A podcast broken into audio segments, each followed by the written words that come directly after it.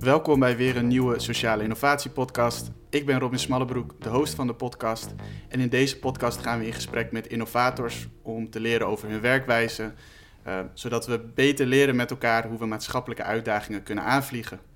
Vandaag spreken we met Arthur van der Kroft, founder van Defense en voorheen SVP en General Manager IMEA van Nike en Converse. We gaan in gesprek over hoe zij hun innovatieve lifestyle care producten ontwikkelen en verkopen. En denk daarbij aan een technologie als Aeropack, waarbij ze ehm, ja, duurzame, luchtgecompresseerde sprays maken. Ehm, kortom, een merk wat enorm veel werkt aan sustainability. Uh, en daarnaast ook nog eens hele mooie producten heeft. Welkom Arthur. Dankjewel. Jij ook welkom. Hoe, uh, hoe gaat het met jou? Uh, ja, volgens mij goed. relaxed. Ja? Ja, fijn. Volgens mij wel. Fijn. Mooie locatie hier in uh, Drunen waar we zijn. Het altijd uh, mooie Drunen. Ik ben wel een echte Haagse jongen, dus uh, ik ben wel een beetje uit mijn, uit mijn richting. Maar nou ja, fantastisch mooie plek en we zijn hartstikke blij om, om hier te zitten. Het is natuurlijk ook een beetje in het hart van, van Schoenenland. Hè. En, hier zit natuurlijk een rijkelijke historie in het Waalwijkse en het Drunense. Um, ja, vroeger was hier natuurlijk schoenenproductie. En ja, je ziet nog steeds dat een hele hoop uh, ondernemingen die, in schoenen, die zich in Schoenenland begeven, ja, die zitten allemaal rond uh, eigenlijk het Drunen en het Waalwijkse. Oh, gaaf. En daar was ik zelf niet, niet eens uh, bekend mee dat dat zo was. Nou ja, ik denk als je achterom kijkt, zie je zelfs nog een, daar staat zelfs nog een schoenenfabriek. Een van de weinige schoenenfabrieken nog in Nederland. Ah, Oké. Okay. Dus, nou. Ja, gaaf. we gaan er gelijk invliegen, want de mensen zijn benieuwd naar, dit, naar dit verhaal. Um, ten eerste, nou, ik gaf al net een beetje een introductie over wat uh, Defense is, ja. een lifestyle care brand. waar moet je ongeveer aan denken bij een lifestyle care brand?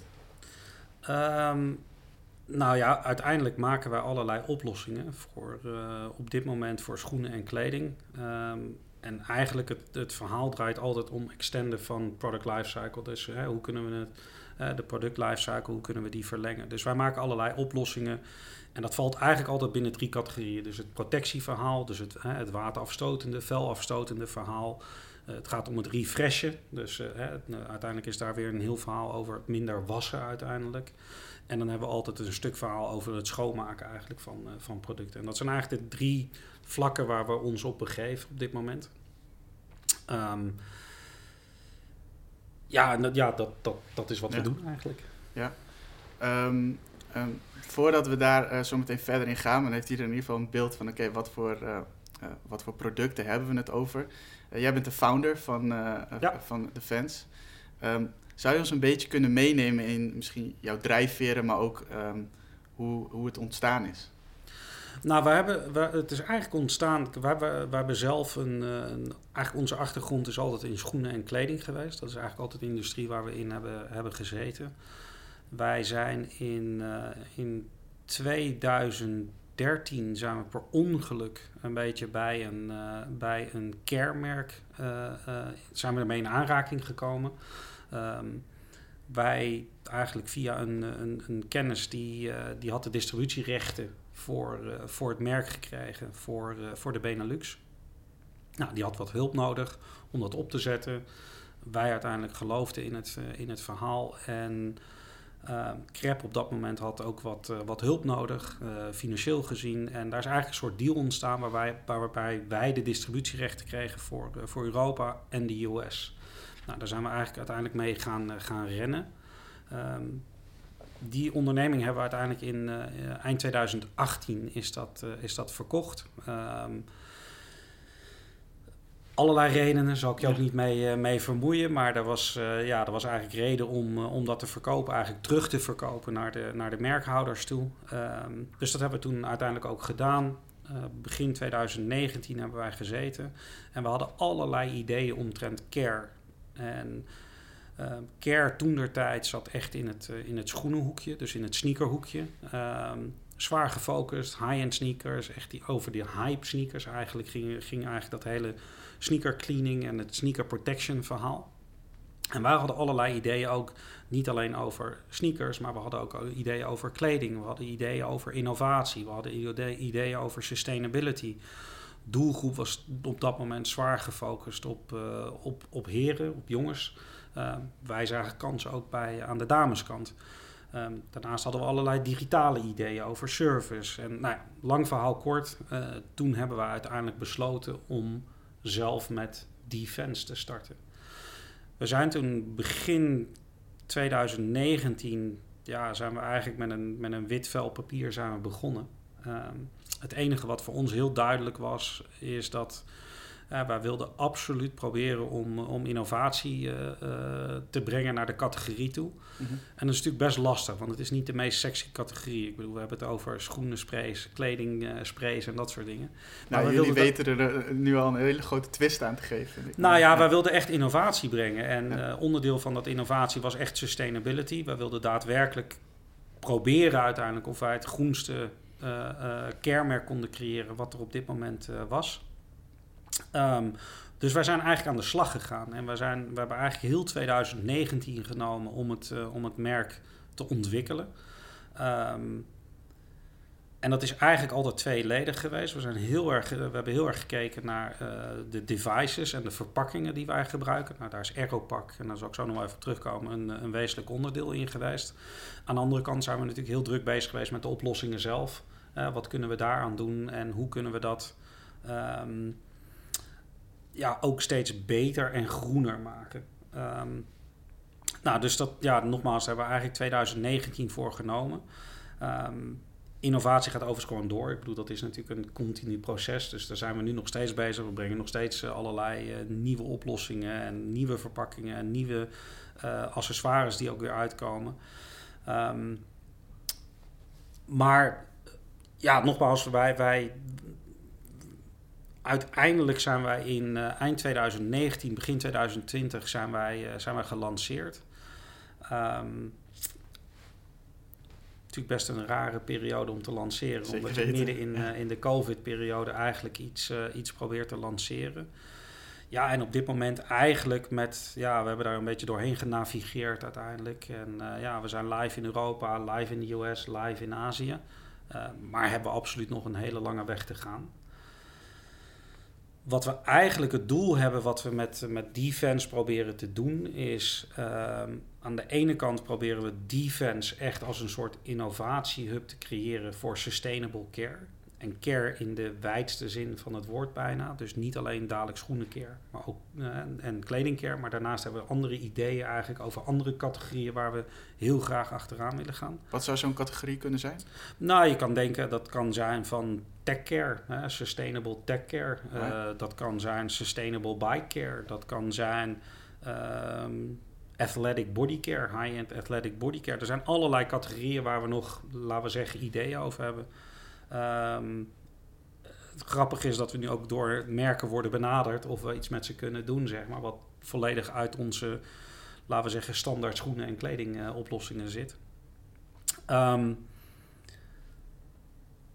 nogmaals, lang verhaal kort. We zijn live. We zijn, we zijn ja, live eigenlijk. Uh, en, en dat is met vallen en opstaan gegaan. En uh, we hebben er een beetje doorheen genavigeerd. Maar ik denk als ik kijk waar we nu staan, het klantenbestand wat we hebben. Um, de dingen die er eigenlijk aan zitten te komen. Ja, zijn we eigenlijk best wel uh, ja, positief over, over wat er komen gaat. Misschien wel belangrijk is dat wij toen wij het merk aan het creëren waren in 2019, uh, realiseerden we ons eigenlijk redelijk snel dat we ook wat dichter tegen een aantal merken moesten gaan aanzitten. Um, dat had met name aan de kledingkant had dat ook een beetje te maken. Omdat, kijk, aan de schoenenkant was de, laten we zeggen, de habit om je schoenen schoon te maken. En dat is met name in het sneakerland was een heel standaard verhaal. Dat is een gegeven, dat is er. Aan de kledingkant, om minder te gaan wassen, meer te gaan verfrissen dat was er eigenlijk niet. Die habit van mensen, die is er nog niet. Ja. Dus wij wilden graag wat dichter bij uh, wat van de kledingmerken ook tegenaan gaan zitten... om dat verhaal naar, uh, naar voren te brengen. Um, daarnaast zagen we ook een kans in, in het feit dat... Kijk, alle merken zijn op dit moment bezig met sustainability initiatieven. Mm -hmm. uh, fantastisch om te zien. Iedereen probeert daar gewoon zijn, zijn bijdrage aan te leveren. En ik denk ook dat er een hele hoop merken zijn die veel meer doen als wat wij zien, maar daar gewoon niet over kunnen of over durven te communiceren. Alleen wat wij veel, wat wij zagen is eigenlijk, er gebeurt heel veel aan de voorkant bij de meeste merken. Eh, productontwikkeling, uh, materiaalkeuzes, productie-efficiencies. heel veel aan de voorkant. En je ziet dat er nu heel veel aan de achterkant eigenlijk gebeurt. Hè? Aan het einde van een product lifecycle. En je ziet nu natuurlijk het hele refurbish verhaal wat nu een, een vlucht gaat nemen. Het recycle verhaal. Dus je ziet dat eigenlijk de merken zijn heel erg bezig met de voorkant en de achterkant uiteindelijk. Om daar hun verantwoording voor te nemen. Nou, dat is allemaal fantastisch. Alleen waar wij eigenlijk binnenkomen is, het, is eigenlijk het tussenstuk wanneer die consument het product heeft. En ehm, uiteindelijk ook het product gebruikt uiteindelijk. En hè, hoe kunnen we daar weer, het is allemaal about product uh, lifestyle extension. Um, hoe kunnen wij daarin bijdragen bij onze producten en onze services? Nou, ja. als je nagaat, en er zijn natuurlijk allemaal fantastisch mooie rapporten voor, en het is altijd soms moeilijk om met, met cijfers uh, te steten, zeg maar, wat bepaalde cijfers. Maar de meeste rapporten geven toch wel aan dat gewoon een derde van een products environmental footprint komt uit gebruik. Hele simpele dingen. Hoe vaak was je? Was je warm? Was je koud? Ah, ja. Dus eigenlijk een derde eigenlijk van de problematiek komt daadwerkelijk uit gebruik. Nou, en daar is eigenlijk waar wij tussen komen. Dus ja, wij zagen eigenlijk kansen om met merken in gesprek te gaan van hè, hoe kunnen we jullie nu aanvullen in jullie sustainability verhaal en hoe kunnen we dat nou voor jullie compleet maken uiteindelijk. Hè? Dus dat je gewoon de hele keten uiteindelijk en dat je ook verantwoording neemt uiteindelijk voor het, uh, voor het stuk gebruik. Dus ja, nogmaals, wat wij proberen te doen is Defense en Innovatiehub. En daarbuiten zijn we nu met vier grote partnerprogramma's eigenlijk bezig. Dus dat is geen private label. Wij proberen echt de toegevoegde waarde te zijn aan, uh, aan, een, aan een merk zijn, uh, zijn sustainability initiatieven. En wat bedoel je dan met precies, het is geen, geen private labels? Nou ja, dat het 100% onder hun naam is. Dus uh, dat is een beetje ambitieus, maar wij proberen de Gore-Tex van Care te worden uiteindelijk. Ja. wij proberen de toegevoegde waarde te zijn. Wij proberen de, eigenlijk uh, de technologie achter Care te zijn voor die merken. Nou, daarin hebben we op dit moment um, twee programma's die, die live zijn. En we hebben twee merken waar we, waar we nu mee bezig zijn. Um, eerste is, uh, is de Noordface. Dus we zijn uh, official carewerk voor, uh, voor de Noordface. Ja, en dat is natuurlijk fantastisch voor ons. Ja. En dat was eigenlijk fantastisch voor twee redenen. Want ja, wie zijn wij? We zijn een start-up, waren we in 2019. Zijn we eigenlijk nog steeds een beetje. We zitten nog steeds in die, in die fase. Uh, maar wie zijn wij? En dat ze uiteindelijk in ons verhaal geloofden en onze positionering geloofden, was, uh, was fantastisch. Maar het tweede eigenlijk, wat, wat interessant voor ons was, is dat uh, de Noordface is eigendom van VF. VF is een, een, een grote onderneming met verschillende merken eronder. Noordface, Timberland, Vans, okay. nou, een heel bataljon merken die ze daaronder hebben. En wij moesten door een audit heen. Ehm, daar hebben wij heel veel van geleerd. Het heeft ook acht maanden geduurd, die, die gehele audit. Daar hebben wij super veel van geleerd, zelf ook. Um, maar het fijne is dat ze eigenlijk al onze sourcing, al onze raw materials die wij gebruiken, al onze sustainability claims en al onze usage claims uiteindelijk, ja, die hebben zij uh, uh, getest. En we zijn op dit moment een official certified supplier voor VF. Dus wij mogen eigenlijk ook de andere merken zouden we mogen leveren, doen we op dit moment niet.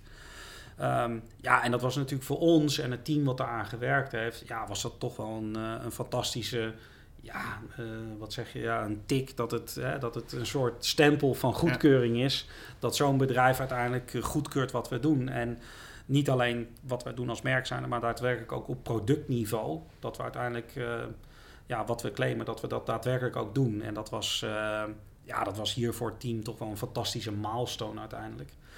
Dus, um, dus we hebben de Noordface aan de ene kant. En, en nog één keer terug misschien naar die audit, voordat je naar die andere kant Tuurlijk. van de samenwerking gaat. Als je zo'n audit bekijkt, je vertelde al, het gaat over sourcing, uh, raw materials. Uh, nou, je noemde nog uh, volgens mij twee facetten. kan je een paar voorbeelden geven van waar, waar kijken ze dan naar in zo'n audit? Zeg maar, hoe, hoe, gaat, hoe werkt dat ongeveer? Oh, dat, dat gaat, dat, ja, dat is super gedetailleerd wat ik zeg. Het is een acht maanden project. Dus ja, je moet je voorstellen dat het, dat het gaat van de, het auditen van onze productielocaties. Hè. Wij doen al onze productie doen wij uh, eigenlijk tussen Nederland en, en België. Uh, de fabrieken worden bezocht door een speciaal auditteam. Nou, daar wordt eigenlijk van de werkomstandigheden, uh, veiligheid, nou, alles wordt daar eigenlijk van die fabriek gecontroleerd. Dat dat binnen de standaards eigenlijk van, uh, van VF valt. Dus dat is eigenlijk, daar begint het eigenlijk al bij. Nou, dan ga je naar het volgende stapje, is het product zelf. Dus alle ingrediënten worden uit elkaar getrokken, wordt ook getest. Laten ze ook door derde partijen laten ze testen. Nou, dan worden door derde partijen worden onze uh, sustainability claims worden getest. Hè, biodegradable, VOC-free, dat soort dingen. Dus dat wordt allemaal getest uiteindelijk of dat daadwerkelijk is. Nou ja, ik bedoel, we hebben zelf die producten gemaakt, dus daar voelden we ons wel comfortabel over. Maar het is fijn als natuurlijk een, een derde partij, met name een, een power zoals VF, eigenlijk daar zijn, zijn goedkeuring over geeft. Nou ja, en dan als laatste, wat misschien uiteindelijk ook natuurlijk naar de consument toe belangrijk is, is uh, ja, uiteindelijk het, het uiteindelijke gebruik. Hè. Doet het wat wij zeggen? Hè. Is een waterafstotende spray, is dat daadwerkelijk waterafstotend? Hè? Uh, nou ja, dat soort testen. Dus alle producten werden getest en uh, we hebben speciale wasoplossingen bijvoorbeeld voor hun ontwikkeld. Um, nou ja, al, ja, alles wordt uiteindelijk getest tot op de kleinste detail toe, tot op de kleinste ingrediënt aan toe. Dus ja, dat is. Uh... Dat maakt ook, tenminste bij mij uh, gaat er dan een lampje branden, dat jullie. Um, dat is niet gelijk het eerste waar ik aan denk. Ik denk aan het, aan het product. En dat zie je dan, ik zie het nu af en toe ook bijvoorbeeld in Utrecht, zie ik bij de Rode Winkel, staat ja. het bij de bij Bali staat het uh, te koop. Um, ik denk van, nou ja, je, je, tuurlijk, je denkt aan er worden ingrediënten gecombineerd. Maar dit, dit geeft ook wel aan dat je best wel op een vrij minuscuul niveau weet wat er daadwerkelijk in je product zit. Het is niet het is best complex. Het is super complex en het is. Uh, nou ja, vandaar dat we altijd wel. Uh, dat, dat, dat is altijd met een start-up natuurlijk. Je komt jezelf altijd een beetje tegen. Dat je. Dat je het is altijd meer werk als dat je verwacht. En een hoop mensen zien gewoon een flesje staan met een oplossing ja. erin en een labeltje eromheen. Um, maar daar gaat gewoon heel veel achter schuil. En ik denk dat ook daarin proberen we ons ook wat te onderscheiden. Ik bedoel, voor ons gaat het ook om de innovatie, het gaat ook om de technologie en het gaat ook om de oplossingen. En dat is ook iets wat wij ook onderdeel uiteindelijk van onze merkpositionering is. Hè? Dat wij gewoon een, een soort trusted merk willen worden. Um, dus ja, het is ook wel onderdeel van, van wie we zijn en wat we doen. En eigenlijk het hele productontwikkelingsverhaal, dat vinden we eigenlijk het allerleukste wat er is. Ja, en hoe kijk jij dan naar een soort van... Soms wordt er ook wel um, vanuit meer denk ik een consumentenperspectief... wordt er gekeken naar heel veel merken en dan wordt er gezegd van... ja, maar het is ook veel greenwashing, uh, weet je wel. Dat, dus helemaal geen kritiek. Ik, ik, loop hier rond en ik voel de integriteit, even voor de, iedereen die luistert. Maar een soort van de... Um, ik ben wel benieuwd van hoe, hoe, hoe, kijk jij daarnaar? Want ik denk dat een consument over het, alg over het algemeen heeft het zo'n beeld, toch? Dat het, dat, ja, ze kunnen wel iets claimen. Nou ja, het is natuurlijk het meest gebruikte, misbruikte woord is sustainability op dit moment. Ja. Ik word er zelf eigenlijk ook wel behoorlijk moe van op dit moment. Uh, um, ja, hoe, hoe kijk je er tegenaan? Ik denk dat er... Tuurlijk gebeurt er heel veel greenwashing. En ik denk dat het allermoeilijkste op dit moment is dat er gewoon... Uh, er is ook gewoon geen hele sterke wetgeving omtrent sustainability heen. Dus dat maakt het al wat moeilijk. En hè, er is natuurlijk er is heel veel in de markt. Er komt heel veel wetgeving aan die veel duidelijker straks de lijnen uitzet wat je wel en niet mag doen en wat je wel en niet mag communiceren.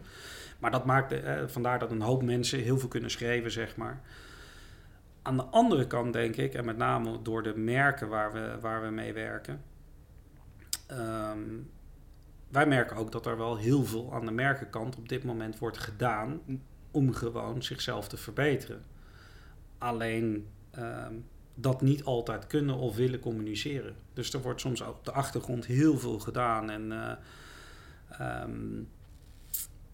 het belangrijkste is uiteindelijk dat er een soort bedrijfscultuurverandering is. Hè? Dat niet alleen het sustainability team zich heel erg druk maakt om sustainability, maar dat dat eigenlijk door de hele organisatie heen zit. En dat kan zelfs gaan van operations naar finance het moet eigenlijk een onderdeel worden van je corporate culture eigenlijk. Waarom is dat zo? Nou, ik denk dat dat de enige manier is om verandering door, uh, door te voeren. Als je aan de ene kant uh, bij alle, uh, laten we zeggen, grote merken, um, daar zijn allerlei margeverwachtingen, margin expectations en groeiverwachtingen. Ja, dat druist soms in naar wat je moet doen aan de sustainability kant. Als jij natuurlijk een product zo groen mogelijk wil maken. Helaas is het is, uh, en dat is ook soms nog een beetje de uitdaging, uh, groene producten zijn gewoon duurder. En dat is, neem op dit moment bijvoorbeeld de prijzen van recycled PET. Ja, die gaan door het plafond heen. Er is gewoon niet genoeg. Ja, virgin plastic is eigenlijk super goedkoop. Ja, dat, dat, dat maakt dit verhaal soms ook wat, uh, wat lastig. Maar dat zijn de tegenstrijdigheden waar je soms mee te maken hebt. En uh, ja, ik denk dat er heel veel aan de merkenkant al gebeurt. Alleen nogmaals, een hele hoop merken zijn ook gewoon super bang om dat te communiceren. Omdat er altijd toch een bepaalde tegenstrijdigheid in zit met uh, commercie. En, en er is vaak toch een verwachting dat je, dat je moet groeien en door moet gaan. En groeien en dat communiceren, dat conflicteert? Ehm, nou, ik denk dat dat soms een hele lastige is. Uh, omdat jij... Uh, neem even Sneakerland, daar zitten wij heel erg in, hè, het streetwear, het sneakerland. Ja, er zijn gewoon elke dag zijn er drops van, van sneakers. Dus wel elke dag komen er exclusieve modellen uit. Ja, dat heeft toch te maken met overconsumptie. Als je aan de andere kant zwaar bezig bent zeg maar, om te vergroenen minder overconsumptie, hè, langer Het meest sustainable product wat er is, is eigenlijk het product wat je op dit moment aan hebt. De schoenen die je aan hebt, zijn het meest sustainable product. Ja. Laat die nou zo lang mogelijk in circulatie uh, blijven. Nou, dat zijn, dat zijn tegenstrijdigheden. En uh, ja, uiteindelijk de grote bedrijven hebben ook... Uh, daar zitten ook andere krachten achter. De beurs kan erachter zitten. werknemers, hè, als jij 70.000 werknemers hebt, dan uh, moet je toch elke maand ook de lonen betalen. Dus daar zit ook weer een bepaalde. Dus ja, daar, daar, zijn zoveel dynamieken in. En daardoor denk ik dat het gewoon zo belangrijk is dat het onderdeel wordt van een, van een corporate culture uiteindelijk. Dat het gewoon door die hele organisatie heen gaat om gewoon beter te worden. Um, ja, de, ja, de, ja, dat is. Ja. Nogmaals, iedereen heeft daar een mening over. Maar ja, ik, ik zie echt wel een hele hoop hele goede dingen gebeuren bij merken. Absoluut. Nou, het is wel, ik, tenminste, ik vind het persoonlijk heel gaaf om te horen dat inderdaad ook juist die vanuit een aantal merken dus ook een bepaalde verantwoordelijkheid wordt genomen om. En dus ook eh, eigenlijk richting vanuit dus een, uh, de Noordface, uh, dat je dus een, een audit krijgt richting defense. Dat is iets voor mij, is dat iets compleet nieuws. Dat ik denk van, oh wacht, de, markt is zich daar ook eh, de commercie zichzelf ook aan het controleren. Ja, dat is, uh, ja nou, ik denk ook een mooi voorbeeld is. We zijn, uh, recentelijk zijn wij zijn we partner geworden van, van Nike Grind. Dat is het recycle verhaal van Nike. Um, waarin ze eigenlijk hun eigen recycle stations hebben over heel de wereld. Dus, ja, er zijn er twee in de US, er is in België is er één voor, voor Europa. Waarin Nike al, al zijn eigen ehm, zelf uiteindelijk de verantwoordelijk neemt voor het recyclen. En daar is heel veel over te zeggen. Daar kunnen mensen ook weer, er zal van alles op, eh, op aan te merken zijn. Maar ik denk dat een hoop mensen niet weten dat zij dit al bijna, nou ik hou me er even niet aan, maar volgens mij zitten ze al tussen de 25 en 30 jaar al mee bezig zijn met het recyclen van, van hun product. Die zijn er al zo lang mee bezig. Fantastisch mooie initiatieven. En zal er weer op te schieten zijn, absoluut. Maar ik denk dat daar gewoon zoveel effort in zit om, om gewoon te verbeteren en beter te worden. Uh, en voor ons op dit moment zoeken wij weer de uitdaging van wat kunnen wij met die recyclestrooms doen? Hoe kunnen wij dat weer terugbrengen in product? Hoe kunnen wij dat hergebruiken? Of in verpakkingen, of in uh, wat ik zeg, producten, accessoires, uh, POS-materialen. Hoe kunnen we dat nou weer terugbrengen? Ja, ik denk dat dat fantastische, fantastische initiatieven zijn uiteindelijk. Waarin, waarin je ook ziet dat merken al heel lang soms ook hun verantwoording nemen ja, ja super interessant. Ehm, en ja, eigenlijk was dit een soort zijtak in ons gesprek van, uh, nou, je vertelde over die eerste kant van de samenwerking, de Noordface. Oh ja, en, uh, de andere. ja, ik pak hem gewoon rustig weer terug. Ja. ja, dat is soms bij dit, gesprek, dit soort gesprekken. Je gaat een beetje van links naar rechts soms. Maar uh, nee, ja, inderdaad, de Noordface, daar zijn we hartstikke, hartstikke blij mee. Um, ik weet niet of ik het net gezegd had eigenlijk. Um, maar we gaan ook met, uh, dat is het leuke met die partnerprogramma's, is dat wij ook proberen uit buiten onze comfortzone. Dus wij kunnen daar ook in, in uh, laten we zeggen, in andere categorieën kunnen we, ja, kunnen we langzaamaan gaan voelen of, of daar ook wat zit. Dus met de Noordface buiten het schoenen- en kledingverhaal komen we met athletic bodycare ook uit dit jaar. En dan moet je denken aan high-end athletic body care. Dus dat is echt voor de Noordface atleten, zeg maar, geënt. Mm -hmm. Dan moet je denken aan cooling down sprays, recovery gels, face protectors, cold feet protectors. Recovery gel, want dan... Uh... Ja, herstel. Dus dat ja. is eigenlijk het uh, herstellen van je ah, spieren, zeg maar, uh, na, na een activiteit.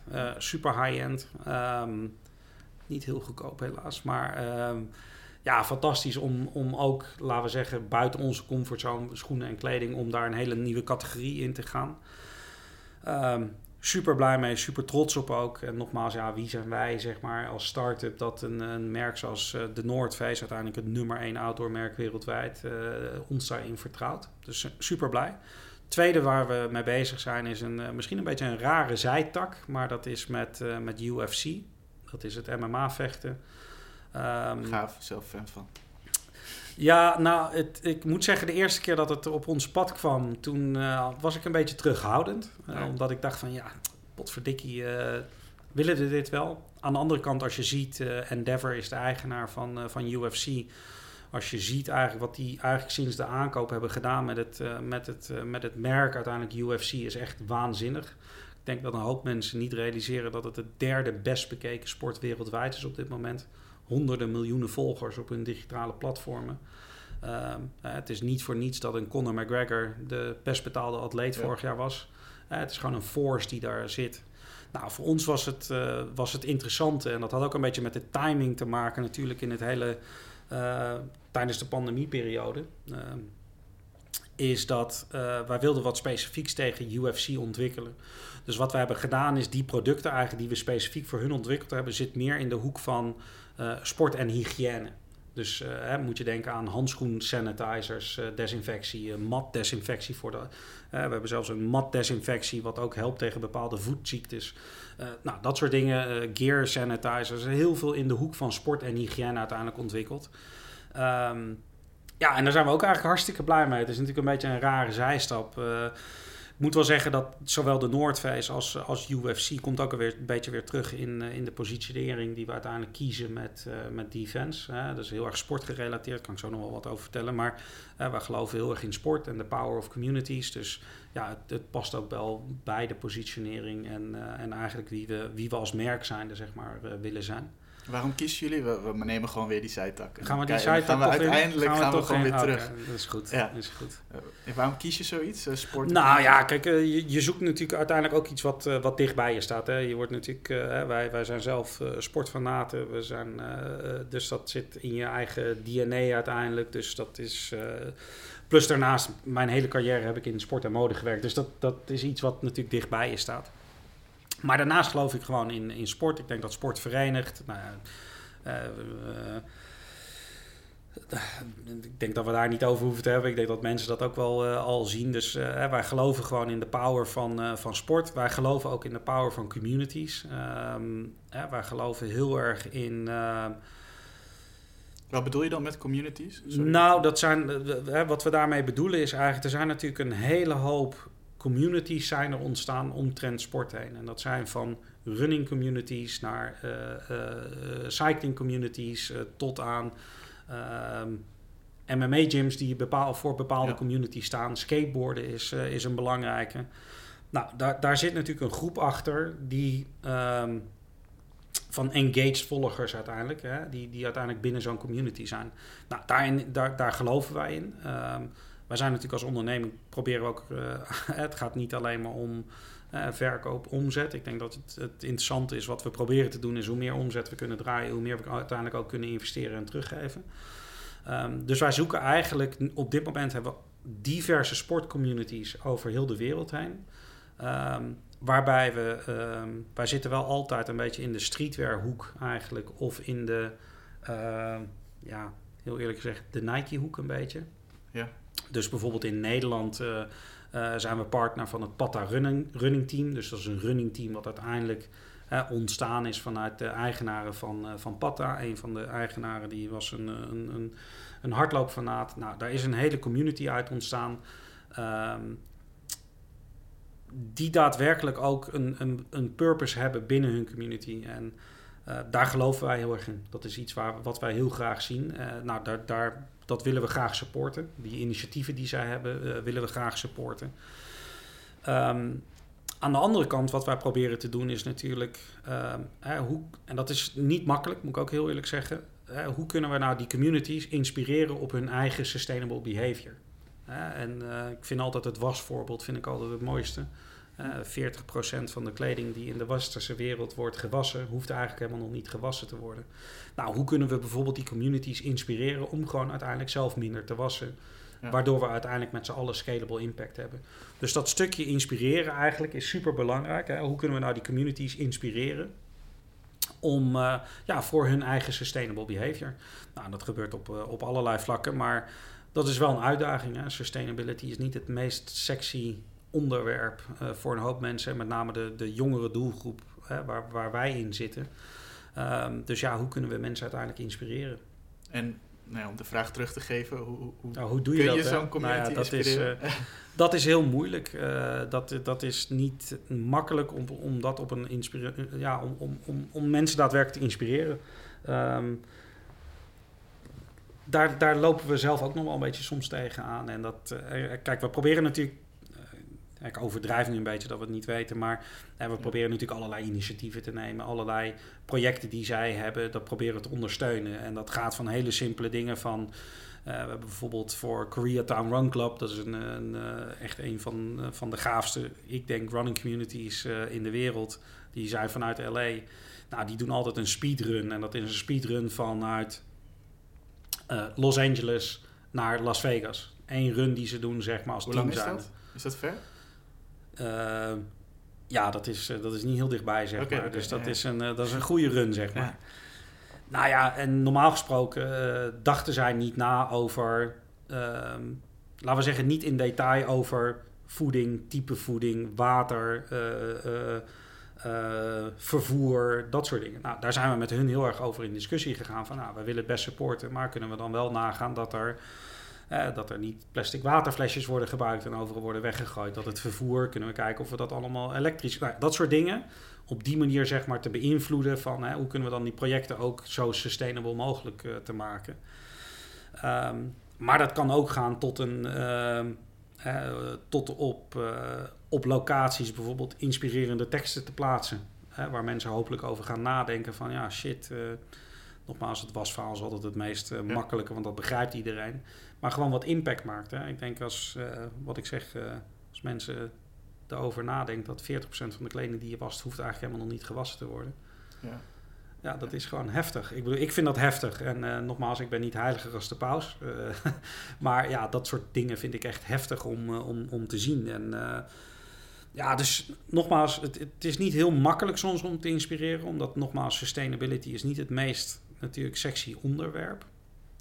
Maar uh, ja, we proberen eigenlijk alles aan te pakken om, uh, ja, om te blijven inspireren. Ja, want jij noemde hier voordat we de podcast ingingen, noemde je nog een ander cijfer. En dat ging ook over bijvoorbeeld, uh, jullie hebben luchtgecompresseerde uh, flesjes. En toen noemde je ook nog een cijfer over de impact van uh, een onderzoek dat ging over de impact van gas eigenlijk. Nou ja, we hebben, uh, dat is, dan gaan we zeker een andere zijtak weer in. Dat Ja, is ja, natuurlijk maar- het, het device verhaal wat wij gebruiken. Kijk, wij, toen wij startten wilden we heel graag, en je wil uiteindelijk gewoon, hè, buiten even het, het sustainable verhaal, uiteindelijk staan we ook voor innovatie. En je wilt het meest beste, je wil uiteindelijk het beste product, wil je creëren uiteindelijk ook.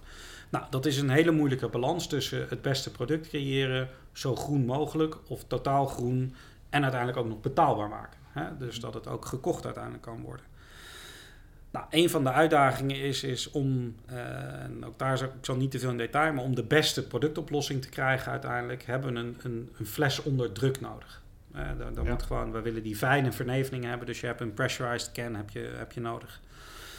Nou, daar is natuurlijk traditioneel gezien is altijd de traditionele drijfgasgedreven aerosolspray is, uh, wordt gebruikt. Uh, die gebruikt iedereen van de toilet tot aan uh, inderdaad zijn schoenensprays en dat soort dingen. Nou ja, dat is gewoon zwaar vervuilend. Het heeft gewoon een zwaar vervuilende impact op het, op het milieu. En er is recentelijk ook een fantastisch rapport in Engeland. Nou ja, fantastisch. Het is natuurlijk aan de ene kant een triest rapport. Maar er is een rapport gekomen dat het aantal drijfgassen, zeg maar, de impact van de drijfgassen van de spuitbussen is vervuilender voor het milieu dan alle auto's bij elkaar in de UK. Ja, dat zijn natuurlijk best wel heftige, heftige cijfers uiteindelijk om te zien dat gewoon jouw deo-spray die je gebruikt en je toiletspray en je schoenenspray uiteindelijk vervuilender zijn uiteindelijk totaal in de UK als alle auto's bij de UK bij elkaar.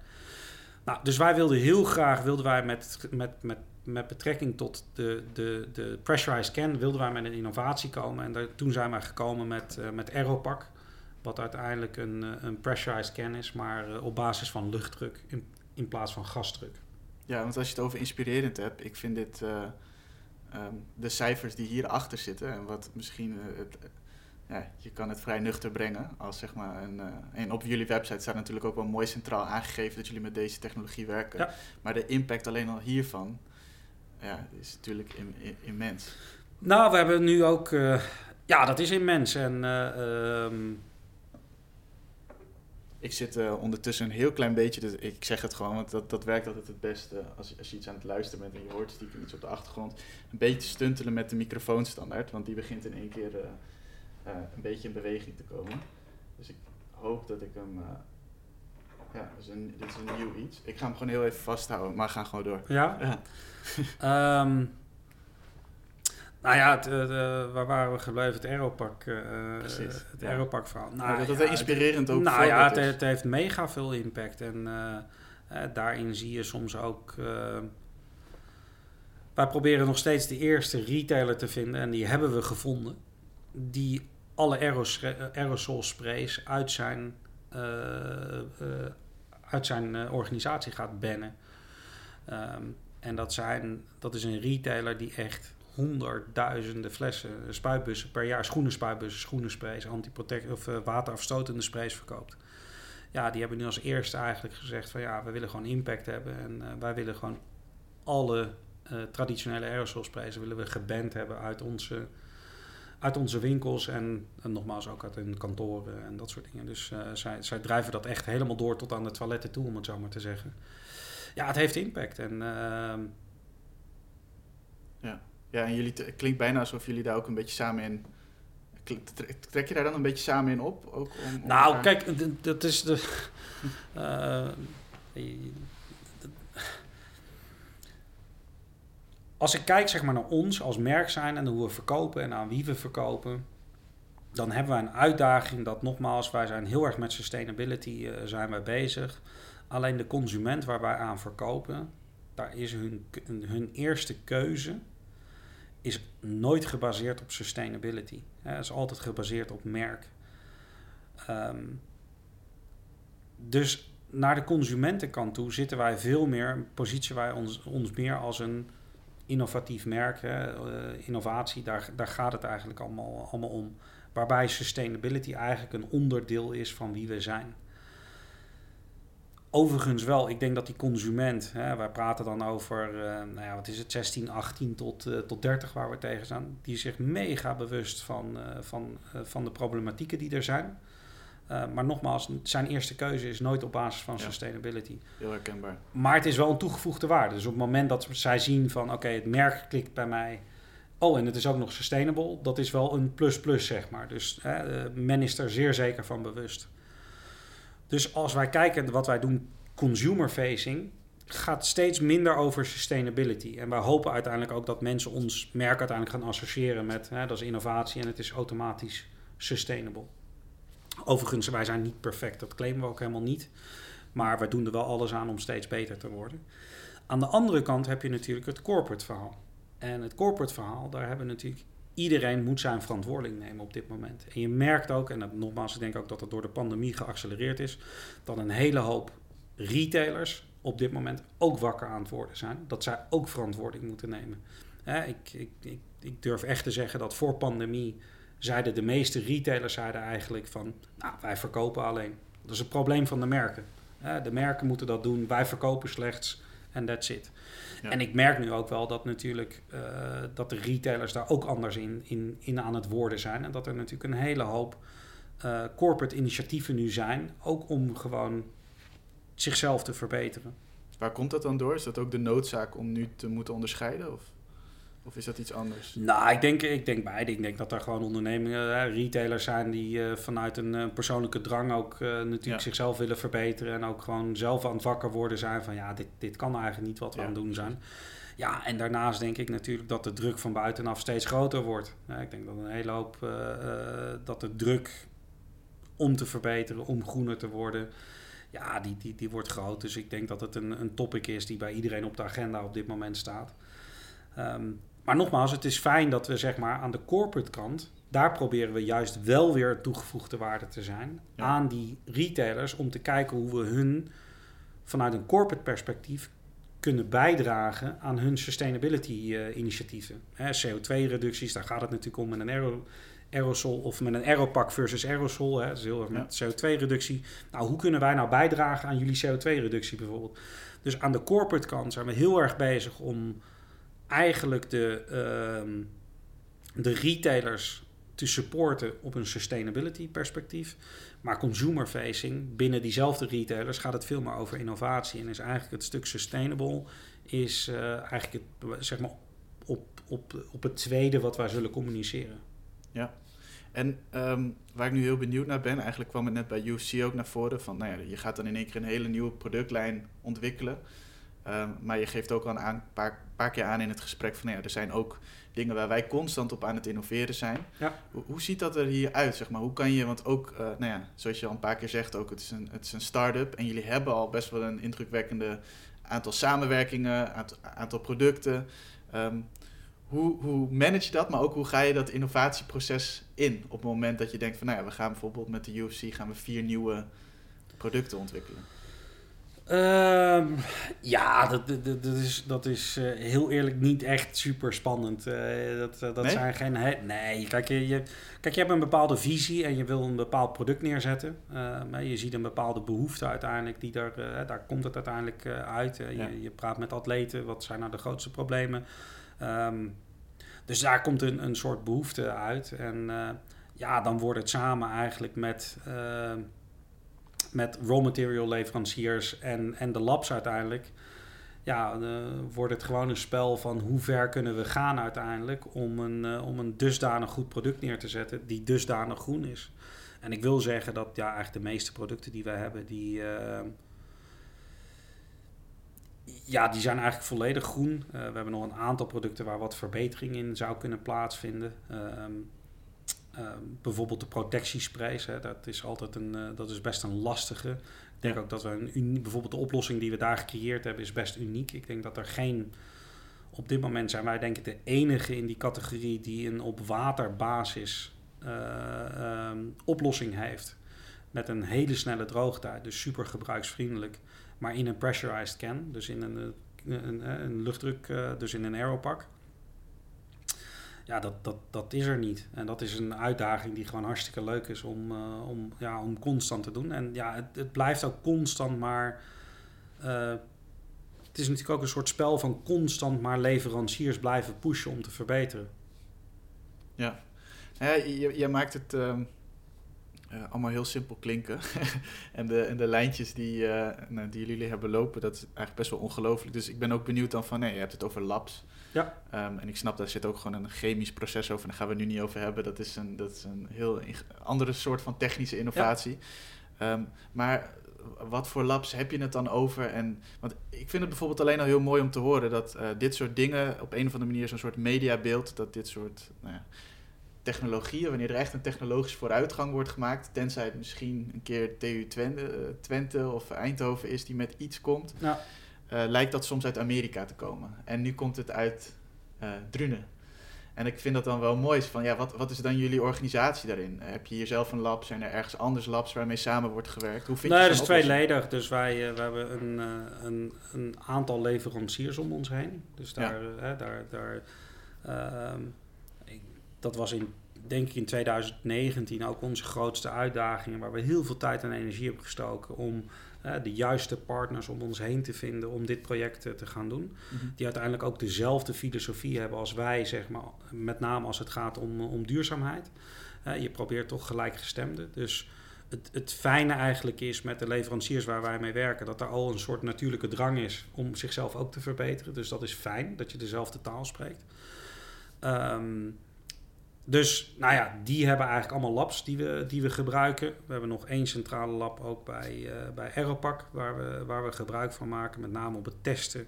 Heel veel testen eigenlijk in combinatie zeg maar, van, uh, van, van, in combinatie met Aeropac zelf. Ja. Dus die, uh, daar, daar maken we gebruik van. Ja, en daarnaast, ehm, kijk, wij willen alles volledig gedocumenteerd hebben en ehm, gecertificeerd hebben. Dus wij gebruiken ook, uh, laten we zeggen, derde partijen als een SGS, die al onze producten gewoon uiteindelijk ook test. Uh, dus als wij bepaalde sustainability claims maken, dat we dat ook daadwerkelijk dat we daar ook wel een, een, derde partij rapport van hebben. En SGS is ja, wereldwijd een, gewoon een, een bekend instituut zeg maar, voor het testen van, van spullen. Dus ja, in combinatie eigenlijk van het stuk wat wij uh, met Aeropack doen, het lab dat, dat, we daar hebben, in combinatie eigenlijk met de labs van onze uh, leveranciers, die, uh, waar we gebruik ook van maken. Ja. Um, ja, op die manier komen we tot iets samen uiteindelijk en daar, daar ontstaat iets in. Ja, ja, ja.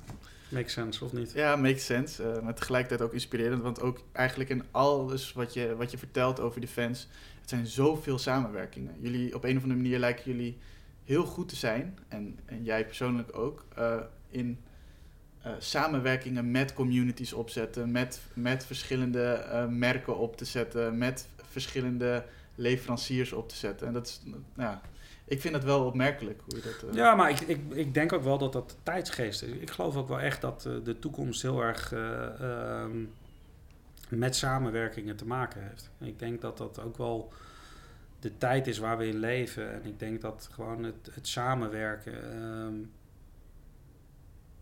sterker nog, ik denk dat het samenwerken gewoon super belangrijk is ook om vooruitgang te boeken. Nou, wij kunnen dat zelf niet allemaal. We hebben daar ook andere partijen nodig. En wij moeten elkaar inspireren om, uh, om te verbeteren en tot, tot betere product uiteindelijk te komen. Um, dus ik denk ook dat het gewoon uiteindelijk super belangrijk is. En ik denk ook dat de combinatie, en dat is soms ook een lastige discussie. Kijk, uiteindelijk runnen we, willen we hier een bedrijf runnen. Dus wij runnen gewoon een organisatie ja, Uh, waarin, uh, waar uiteindelijk omzet gedraaid moet worden. En uh, daar hebben aandeelhouders hebben daar een verwachting in. Um, dus aan de andere kant, het feit is wel hoe meer wij omzetten en hoe meer wij kunnen teruggeven terug aan de communities, hoe meer wij kunnen innoveren uiteindelijk om een schoner product te maken. Dus ja, ja ik, denk uiteindelijk dat uh, zeg maar de, de toekomst de combinatie is van omzet draaien met purpose. Ik denk dat dat is iets is waar ik sterk in geloof. En ik denk dat daar ook weer die samenwerking met andere partijen gewoon super belangrijk in zijn om vooruitgang te kunnen boeken. Ja. En uh, je stipte net al kort aan van, uh, nou, er zijn een aantal dingen waar wij ook nu op door innoveren. Maar als je nu de soort van de, ja, de next step, zeg maar, productniveau zou moeten aangeven voor de fans, wat, zijn dan nu dingen waarvan je denkt van, oké, hier, of waarvan jullie denken van, hier moeten we nu op innoveren? Uh, nou, ik denk dat we nog, ik, ik denk dat we op verpakkingsniveau nog heel veel te doen hebben. Ook om gewoon de recyclestromen, de meeste, ook, om, om daar meer mee te doen. Nou, dat, daar is uiteindelijk ook het Nike Grind verhaal. Wordt daar voor ons belangrijk in van hè, wat kunnen we nu met die uh, recyclestromen doen. Dat staat hoog op de agenda dit jaar. Om, uh, om echt daar ja, te kijken of we daar het maximale kunnen uithalen. Wat, wat is daarin de, de grote uitdaging als je, zo'n, als je dat zou willen? Omdat, ja, je zit er nu middenin. Nou, het, het, de, de, de, ja, de, uiteindelijk is het, gaat het om toepasbaarheid. hoe, hoe, kunnen we die restmaterialen nu gebruiken? Um, ja, hoe kunnen we het rubber, hoe kunnen we dat um, ja, gewoon weer verwerken, zeg maar. Um, tot een spuitgietproduct uiteindelijk, zodat we het kunnen spuitgieten. dat is hetzelfde. Er zijn bijvoorbeeld op verpakkingsgebied uh, zijn er allerlei hele mooie oplossingen op dit moment met uh, zetmeeloplossingen en ook met uh, injection molding. En dat is fantastisch eigenlijk. Nou ja, de uitdaging is bijvoorbeeld, hè, hoe kunnen we bijvoorbeeld die... Nike heeft één reststroom, dat heet fluff. Dat, zijn, dat is een, een kledingmateriaal, eigenlijk een restproduct van, uh, van kleding. Ja, hoe kunnen we dat nou gebruiken om daar een verpakking van te maken in een injection mold eigenlijk, in samenwerking. En dat zal verschijnen, dan moet uiteindelijk een soort bindmateriaal. Nou, hoe kunnen we het nou op een fantastisch mooie manier doen? Ja, dat is niet makkelijk, want je hebt met uh, spuitgiet te maken, injection molding te maken. Dus ja, dat zijn uitdagingen eigenlijk die je dan moet aangaan. Om te kijken of we daar tot uh, toepasbare oplossingen in komen. Dat we gewoon een product hebben wat uh, A, wat goed is, maar B, ook daadwerkelijk uiteindelijk ook een vooruitgang is vanuit een sustainability perspectief. Want niet altijd is het recyclen een, een, een, een vooruitgang omdat het ook weer heel veel energie kan kosten. Ja, of dat je het daarna niet meer kan recyclen. Dus dat het gecombineerd wordt met een ander materiaal, waardoor het daarna niet meer recyclebaar is. Ja, dat is uiteindelijk, dat zie je nu heel veel gebeuren. dat er bijvoorbeeld 20, 30 procent uh, een uh, recycled uh, materiaal in zit. Maar dat het in combinatie met de andere materialen, met de andere materialen, dus niet meer gerecycled kan worden of niet meer gescheiden kan worden. Dus ja, Ja. daar moet je wel over nadenken. Dat je wel een, een product uiteindelijk neerzet wat een verbetering is. En niet alleen maar een, een, een toepassing is tot. Ja. Ja. Dus dat zijn de uitdagingen die we hebben. We hebben nog een aantal oplossingen waar, eh, waar uitdagingen in zitten. Ja, en ik denk dat wij, eh, ja, we hebben nog een aantal eh, categorieën waar we heel graag wat, wat in zouden willen doen. En ehm, ja, dus we hebben hier nog genoeg op, op de stapel te staan. Ja. En daarnaast hebben we, dan kunnen we, we hadden het net even, want dan gaan we weer helemaal terug naar het begin met die samenwerkingen. Ehm, ja, er komen eigenlijk nog twee hele mooie samenwerkingen aan dit jaar. Ehm, helaas zitten we onder NDA, dus dat wordt, Ja. eh, wordt lastig. Omdat, maar dat zijn, eh, zijn hele mooie uitdagingen. Eén is met een, eh, zit in de, in de, in, in de sporthoek en de ander Mhm. zit in, in de denimhoek. Ehm, ja, en daar gaan we fantastisch mooie producten voor ontwikkelen. En daar ben ik, ja, daar zijn we erg trots op dat die twee daadwerkelijk ook wereldspelers ook geloof hebben in, in wat we doen. En ja, daar zijn we op dit moment ook knetterhard mee bezig. Gaaf. Ja, blijft indrukwekkend en het is ook een beetje mijn, mijn slotvraag. Als jij nou als ondernemer zou moeten beschrijven van oké, wat zijn voor jou in dit werk, wat, wat we hier nu bespreken, wat zijn de uitdagingen? Je noemt net al bijvoorbeeld eh, nou, dat je echt gelooft dat het samenwerken key is, dat dat Ja. een eh, overtuiging is. Ehm, maar als jij zou moeten benoemen van oké, wat zijn de grote uitdagingen in hetgeen wat jij doet, wat, wat zou je dan eh, benoemen? Nou, ik denk, eh, dat- ik denk het, het, belangrijkste is gewoon de, de visie die je voor ogen hebt. Om daar ook daadwerkelijk voor te blijven staan. Eh, je, je, wordt soms heel makkelijk afgeleid door kleine zijstapjes te nemen. En natuurlijk is het ontwikkelen van een merk is, is niet een, een, een rechtdoor pad eigenlijk wat je bewandelt. Maar eh, je- moet wel weten waar je naartoe gaat. En daar moet je niet van afwijken. En dan moet je ook, of dat nou ehm, concessies naar product is, die je misschien zou kunnen doen Mhm. omdat het commercieel interessanter is of omdat een eh, bepaalde retailer daarom vraagt. Ja, dat is soms best moeilijk om daar, eh, ja, om gewoon rechtlijnig te blijven, om gewoon echt te focussen op waar je naartoe wil en, en te blijven staan waar je voor staat. En met name natuurlijk in, kijk, een, een merk starten in de pandemie is natuurlijk, kijk, de allergrootste uitdaging is om gewoon uiteindelijk rustig te blijven. En mijn vader had altijd, eh, helaas is hij er niet meer, maar mijn vader had altijd een, eh, een hele mooie uitspraak. Je moet eh, stilzitten als je geschoren wordt. Nou, en dat is het soms ook tijdens deze pandemie. Gewoon je rust proberen te houden, te blijven focussen. En, eh, ehm, ja, want uiteindelijk, ook wij hebben te maken met cash en cashflow. Ehm, maar maak niet je beslissingen daarop soms. Soms kan je niet anders natuurlijk, want we moeten, we moeten ook de rekeningen betalen. Ja. Maar dat blijven natuurlijk gewoon uitdagingen die je hebt, omdat gewoon eh, ja, de mensen moeten betaald worden. En eh, ja, dat is eh, onder een pandemie wordt dat nog eens onder, de, onder dan word je nog eens extra getest uiteindelijk met dit verhaal. En dan is het gewoon moeilijk om, nogmaals, om gewoon gefocust te blijven. Blijf staan waar je voor staat. Maak geen productconcessies. Omdat het, eh, weet ik veel, iets meer marge oplevert. Nee, wij staan waar we voor staan. En wat maakt dat je kan stilzitten? Misschien een mooi verhaal, want dat vind ik namelijk een hele mooie. En ik ga de namen er niet bij noemen, maar ik vind Ja. het wel mooi. Wij de uitdaging met Aeropack, dat was het laatste hoor, want het is, maar de uitdaging met Aeropack was eh, dat het gemaakt werd van virgin plastic. Eh, de, de, de bus die wij gebruiken. Dus het is een mega stap vooruit ten opzichte van de traditionele aerosol. Daar is, daar, dat, is, dat is gewoon allemaal aantoonbaar. Mega stap vooruit. Alleen natuurlijk, het pijnlijke punt was nog steeds virgin plastic. Ja. Nou, daar zat aan de ene kant regelgeving omheen. Hè. Er was regelgeving die het niet toestond dat er recycled PET gebruikt werd in een pressurized can. Nou, die wetgeving is... Bijzondere wetgeving lijkt me. Ja, die dateert waarschijnlijk uit de jaren 90 of zo. Eh, dat is veranderd. Dus binnen Europa mag je nu in een pressurized can mag je recycled PET gebruiken. Het Verre Oosten bestond dat niet eens. En in Amerika is dat nog steeds zo. Dus daar mag je niet recycled PET gebruiken. Dus wij hebben bijvoorbeeld met Aeropack zijn we, hebben we heel erg gepusht. Ja, wij willen gewoon recycled PET hebben. Wij willen recycled PET hebben. Mega belangrijk voor ons om die laatste stap zeg maar, te maken. Om het pro- product zeg maar, te perfectioneren. En helemaal vanuit de sustainability standpunt. Nou, dat hebben we uiteindelijk, eh, eh, is dat ontwikkeld. Dus wij hebben, hebben- er is nu ook een recycled PET. En sterker nog, met de Noordface hebben wij de allereerste wereldwijd, zijn wij het eerste merk geweest wat een recycled PET pressurized can heeft gebracht. We zijn wereldwijd de allereerste. Maar En dat geeft soms aan met keuzes maken. De kostprijs is 20%, 25% bijna duurder dan een virgin plastic. Ehm, en dat wordt alleen maar meer, want de prijzen van de recycled PET is, gaan door het plafond op dit moment. Nou was er een andere hele grote, hele grote partij die ook Aeropack gebruikt, maar die zit meer aan de, aan de skincare kant. Uh, dus denk aan uh, uh, scheerschuim en dat soort dingen. Ja. Dus die gebruikt dezelfde.